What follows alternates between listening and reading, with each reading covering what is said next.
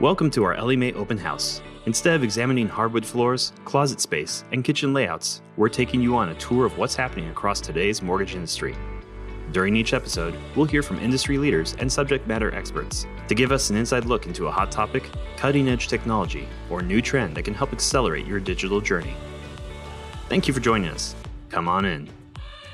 Hello, and welcome to another episode of Ellie Mae Open House. My name is Alyssa Grover, and I'm a Senior Director for Product Marketing here at Ellie Mae, now ICE Mortgage Technology. Joining me today is Mark Ladd, who's the Vice President of Regulatory and Industry Affairs for Simplifile and also part of ICE Mortgage Technology. We're going to talk about the regulatory environment in the mortgage industry today. We're going to talk a little bit about legislation, what may be short term, what's here to stay, and maybe a little look ahead at the potential changes in industry post election and the new administration. Thanks for joining me today, Mark. Great to talk with you again. And I've been looking forward to chatting with you today. Oh, it's great to be here. Thanks for inviting me. I'm, I'm looking forward to the conversation.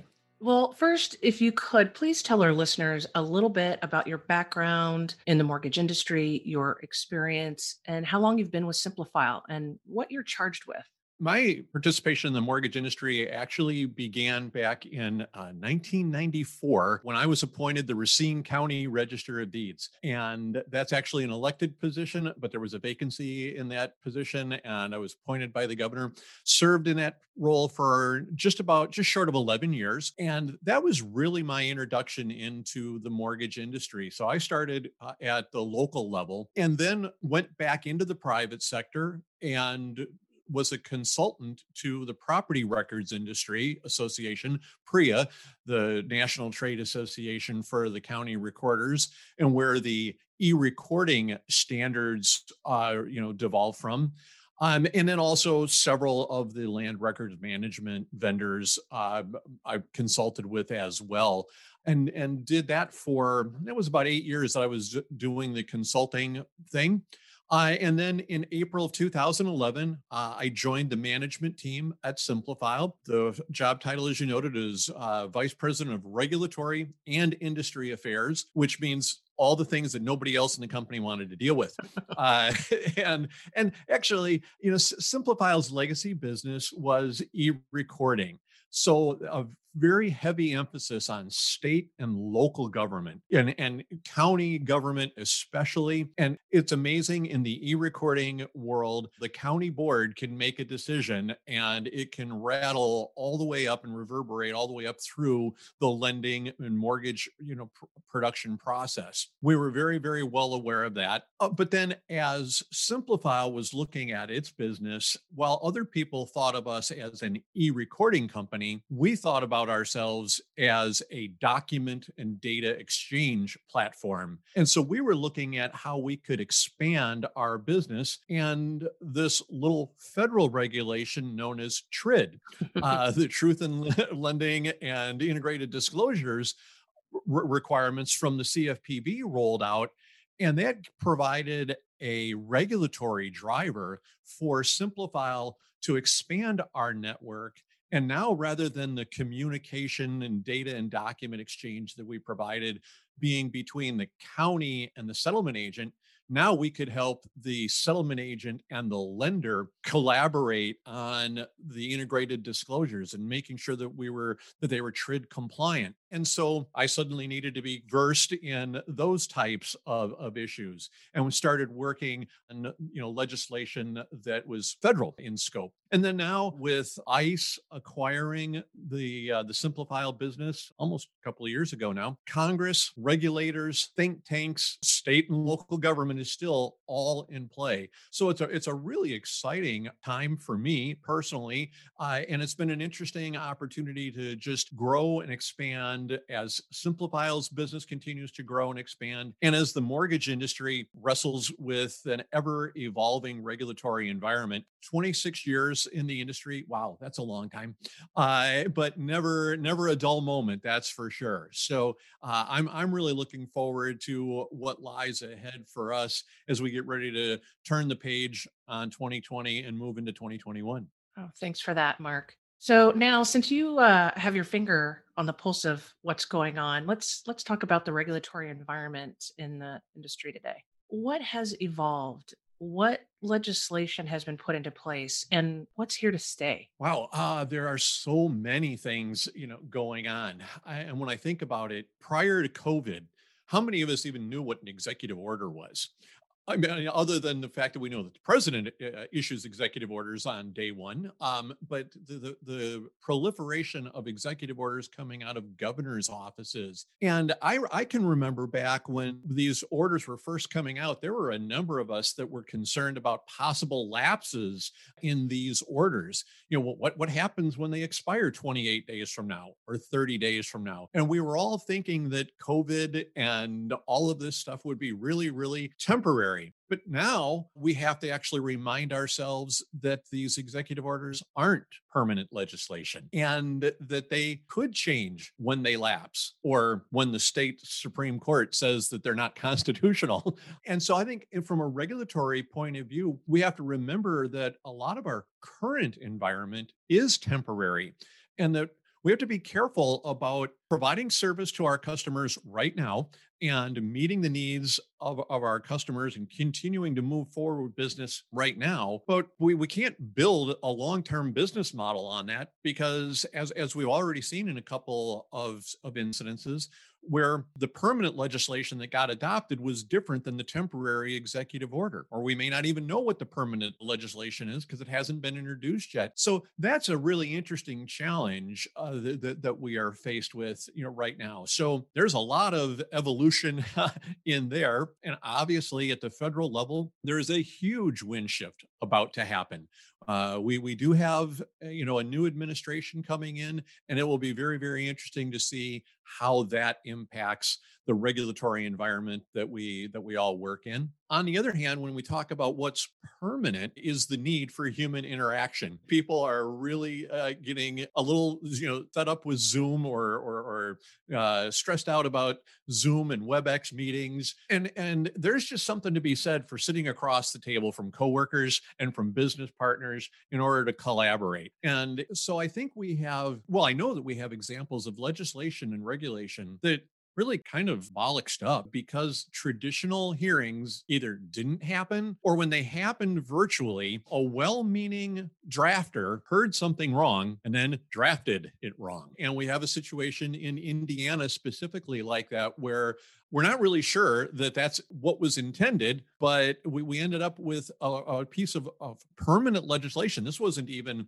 uh, an executive order or something temporary. This was the legislature acted on regular legislation and, and made some changes that require a, a total redraw of, of the documents. You know, and so now there's a, play, uh, a process in place to try and get that fixed in the next legislative session and then we'll all have to revert back to what you know it used to be. So the need for human interaction and in getting together you know webex and zoom are are great tools in their place but there's there's a spot for human interaction and i think that that's a permanent condition of of human uh, race.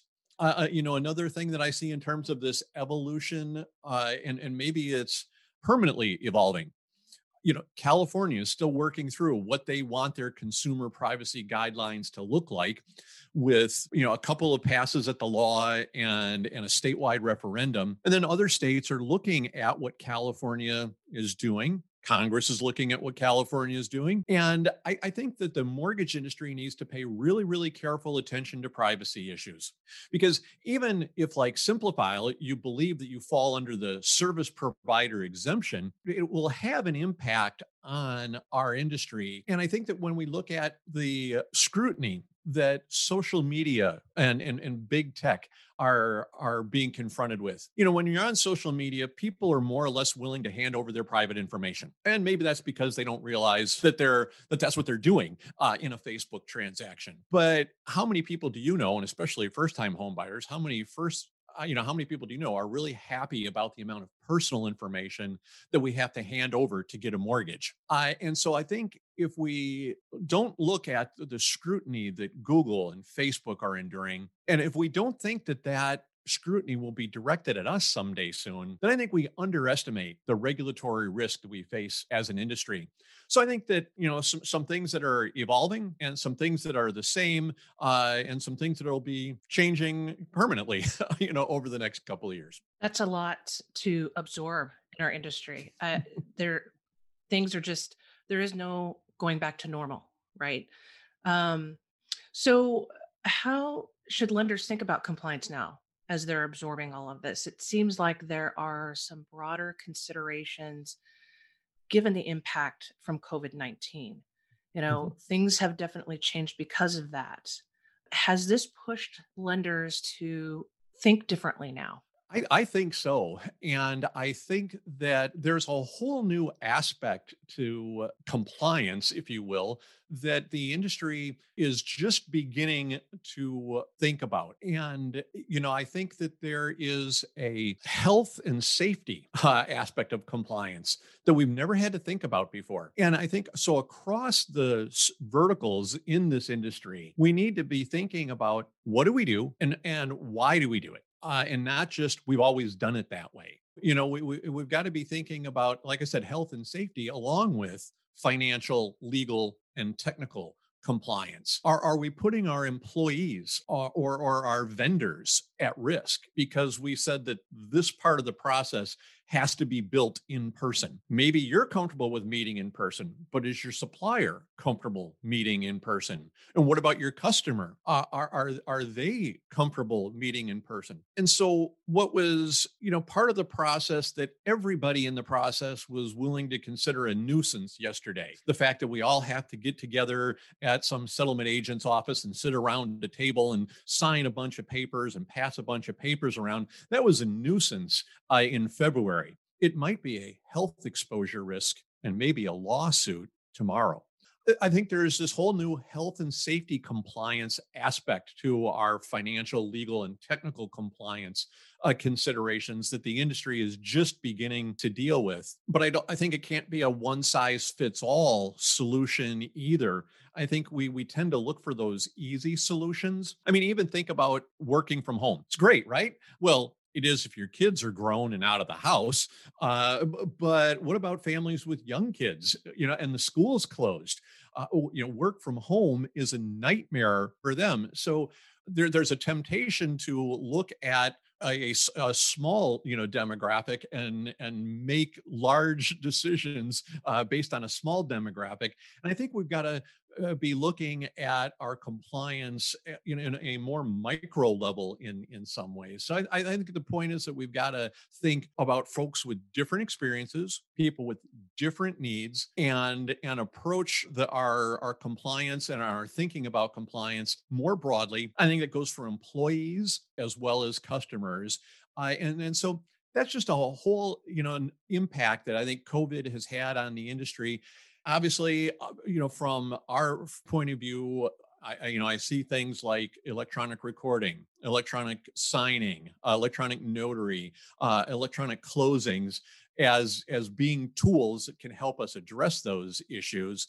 Uh, and yet, it's it's not necessarily a one size fits all you know approach to things. So I think we we've got to think broadly, but be aware that you know covid has has changed some things and you know one of the other groups that i work with the property records industry association the theme for their conference coming up is uh, business as unusual. Uh, yeah because it's just it, business is going to be uh, the new normal is not going to be normal. And, and and so we, we've got to be thinking along those lines. Right right. So apparently there was an election recently. Um, yeah.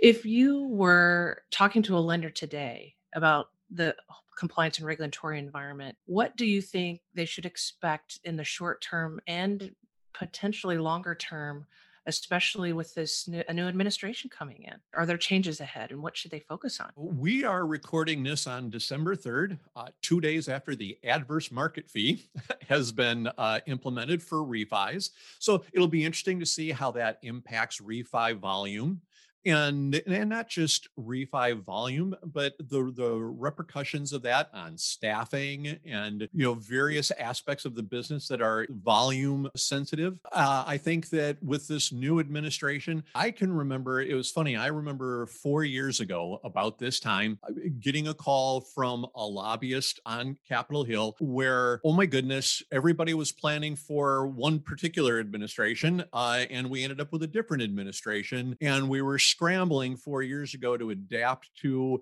oh my goodness, uh, what, what's going to happen now? And here we are four years later in the same fire drill. Not that so much that I think that it was as much of a surprise in, in 2020 as it was an unknown. And, and now we have a different administration coming in. And I just don't think that anybody realistically thinks that the folks in a Biden administration will have any problem with increasing federal spending. And, and how will that impact the broader economy? How will that impact mortgage rates as the federal government uh, wraps up spending and, and ramps up, you know, some of the taxes uh, and regulation that, that Joe Biden has talked about uh, on the campaign trail. How will that impact the broader economy? How will that impact the mortgage industry? For lenders specifically, there's going to be a new director at the CFPB. And I think that they're going to think a whole lot more like Richard Cordray used to think than how Catherine Kraninger McMulvaney uh, was thinking about how the CFPB does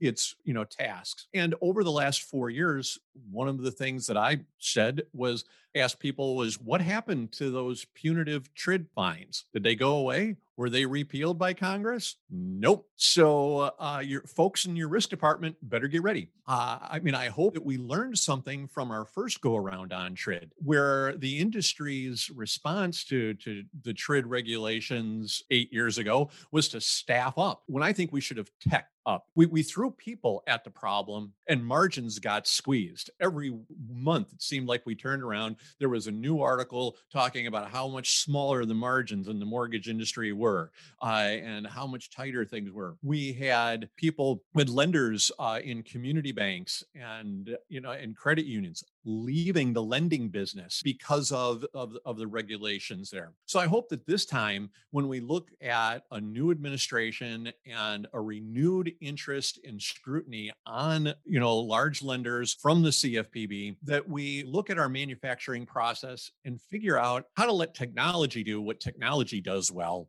uh, and let humans do what humans are good at, as opposed to just throwing a lot of people at a problem and hoping that we can get through, you know, the next four to eight years. So, yeah, I, I hope that is something that that lenders are thinking about. I would really urge them to think about. TRID concerns of several years ago, I think, are are back, and that we've got to have to deal with those. There's this little thing called forbearance. If Congress doesn't act during the lame duck session, which I'm really encouraged to hear that there seems to be some consensus growing, but if if if we don't come to a consensus, what happens on December 31st? And and of course that's a rolling problem eh, depending on when a borrower applied for forbearance.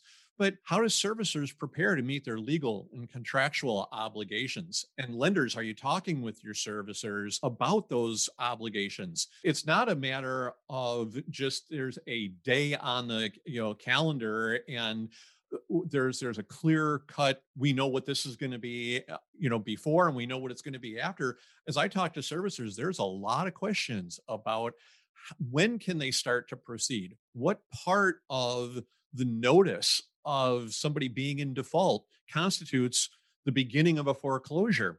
And it, uh, would we be in violation of you know the current forbearance rules uh, what what what are our buyback exposures even on those loans that Fannie and Freddie have been willing to purchase? And uh, as as we get through this forbearance period we, we just don't know what the rules are. And so that's that's another thing that I think we we got to really be thinking about in this you know as we turn the page and move into 2021 and then you know SimpliFile is interesting because our all of these issues are kind of you know high level big policy uh, big impact kind of issues. But SimpliFile's legacy is rooted in state and local requirements like notary. uh, and uh, you know, and so we've seen a lot of executive orders around the idea of how we do notary in the various states. And so we, you know, we've got 27 states that have permanent remote online notary legislation passed, but there's probably only about five or six of those states that actually have their program figured out and where you can actually become a remote notary and actually do that work. What about the other states? Will will their legislatures codify remote notary permanently in the state statutes or will they just go back to what they had before? We're even seeing uh, examples of proposed legislation when it comes to notary that is really pretty bad.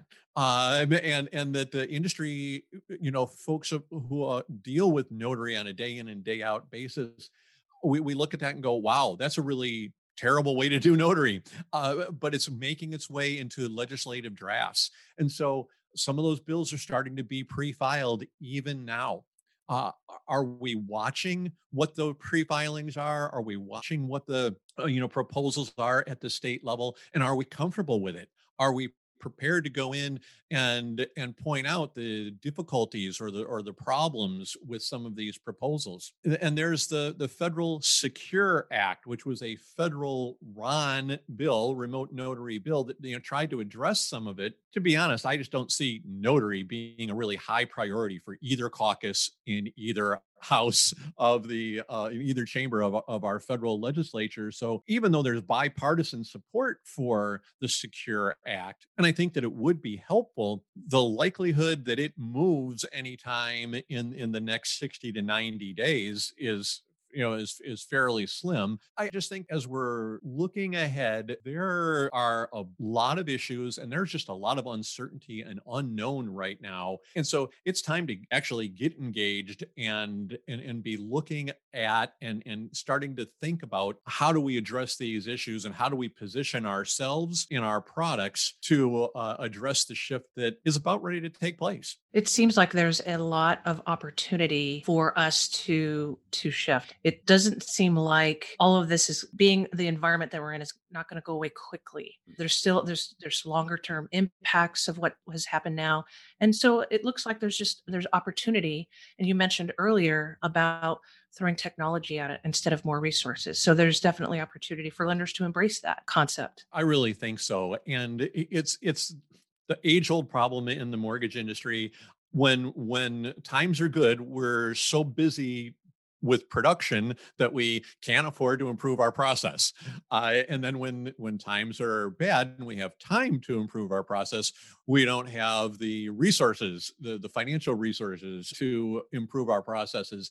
And I, I think we've got to be careful about not getting caught up in in that you know circle again you know and i think the smart lenders and the smart service providers are the folks who take this opportunity right now and you know uh, get ready to break out of how we've always done it in the past and figure out think about health and safety compliance. What's the reason why we do this thing? One of the, one of the interesting things that came out of the early uh, talks at the at the CFPB was they did an analysis of closing packages and and all of the documentation in, in closing packages because they wanted to reduce the amount of paper that went into a, a closing transaction but they found that very very few of those documents did they actually have control over and that in fact perhaps the largest percentage of documentation in a closing package was actually lender specific and their legal department requirement. And so you know now is an opportunity to take a look at that and, and review is this really necessary and is this the most efficient way of, of, doing it? So i think that there are a lot of opportunities to you know apply technology to automate and to get smarter about what we do rather than just the proverbial working harder with more people at what we do. Right, exactly. All right, this was great. Great information. But before we wrap up today, I want to have some fun with some rapid fire questions for you. Not Uh-oh. related not related to the regulatory environment or the mortgage industry. Okay. And we've all we've all been home a lot mm. and maybe doing things a little differently than maybe we have before. So, what item have you purchased during the pandemic that you'd never thought you would ever need besides toilet paper and an abundance of paper towels? Oh, let me see here. Uh, well, um, my my wife bought a juicer, and so I'm, I'm I'm drinking a lot of juice, and I didn't know that I needed that. But and and the funny thing about like a juicer is, I looked at it and I said, well, wait a minute, you're taking all of the fiber out of all these wonderful fruits and vegetables. So I've actually been working on ways to take the the the, the fiber that she juices out of the, the fruits and vegetables and and do something uh, with it, like turning it into juicer, a post juicer potato pancake um you know but with Oh, that's a good idea. beetroots and and carrots and things like that so we we're now proud owners of a juicer that i didn't know that i needed before the pandemic There you go. What has been your favorite binge watch? oh my goodness oh i'm almost afraid to uh, uh, admit this uh it's kind of an over-the-top comedy on netflix uh Schitt's creek um which is a really It's a good one. the- yeah i mean it's it's w- we got started on that because our kids told us about it um and yeah we've you know binge watched that on a couple of weekends uh, and it's just uh, you know i and and i think maybe appropriate for the the, the pandemic and the, and the with all the heavy news that we are exposed to right. uh, maybe maybe that's why a comedy just seemed like the way to go right. Yeah. Um, it's it's one of my favorites too. I, I admit it.